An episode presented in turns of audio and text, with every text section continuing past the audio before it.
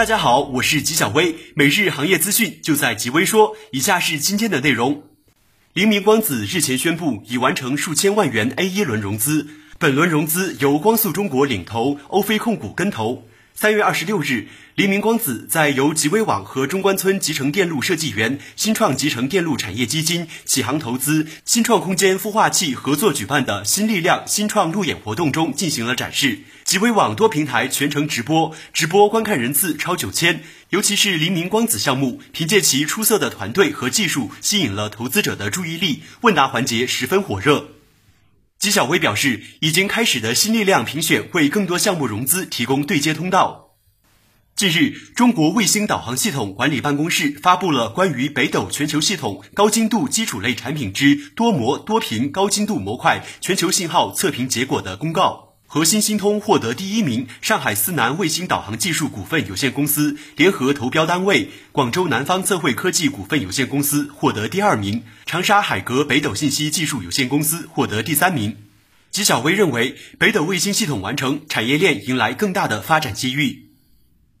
六月二十四日，横店东磁在互动平台表示，公司有产品为五 G 基站所用的滤波器供货。当前，五 G 基站建设是新基站的重要项目之一，还包括特高压城际高速铁路和城市轻轨、新能源汽车充电桩、大数据中心、人工智能和工业互联网等。横店东磁生产的磁性材料、环形器等产品会在部分产业有所应用，有利于正向带动公司相关产业的发展。纪晓薇表示，现在中国开发滤波器的厂商不比 PA 少，看看未来几年谁将成为这个行业的龙头。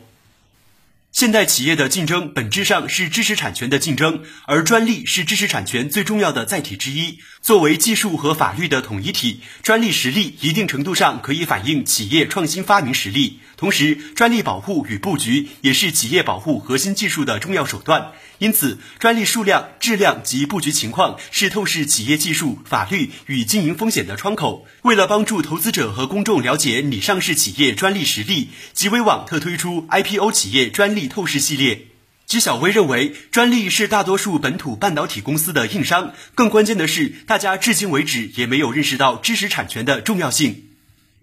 二十四日，天风国际分析师郭明基指出，苹果决定在新款 Mac 采用自家处理器，可确保未来不会再因英特尔处理器出货延误而失去推出新品的时机。另一方面，苹果采用自家处理器，渴望减少约百分之四十至百分之六十的处理器成本，有助于成本结构与产品售价策略。纪晓薇表示，苹果即使自研 Mac 处理器量产，具体全面取代英特尔也还要等待很多年。毕竟，在中高端电脑市场，英特尔的性能优势还是很明显。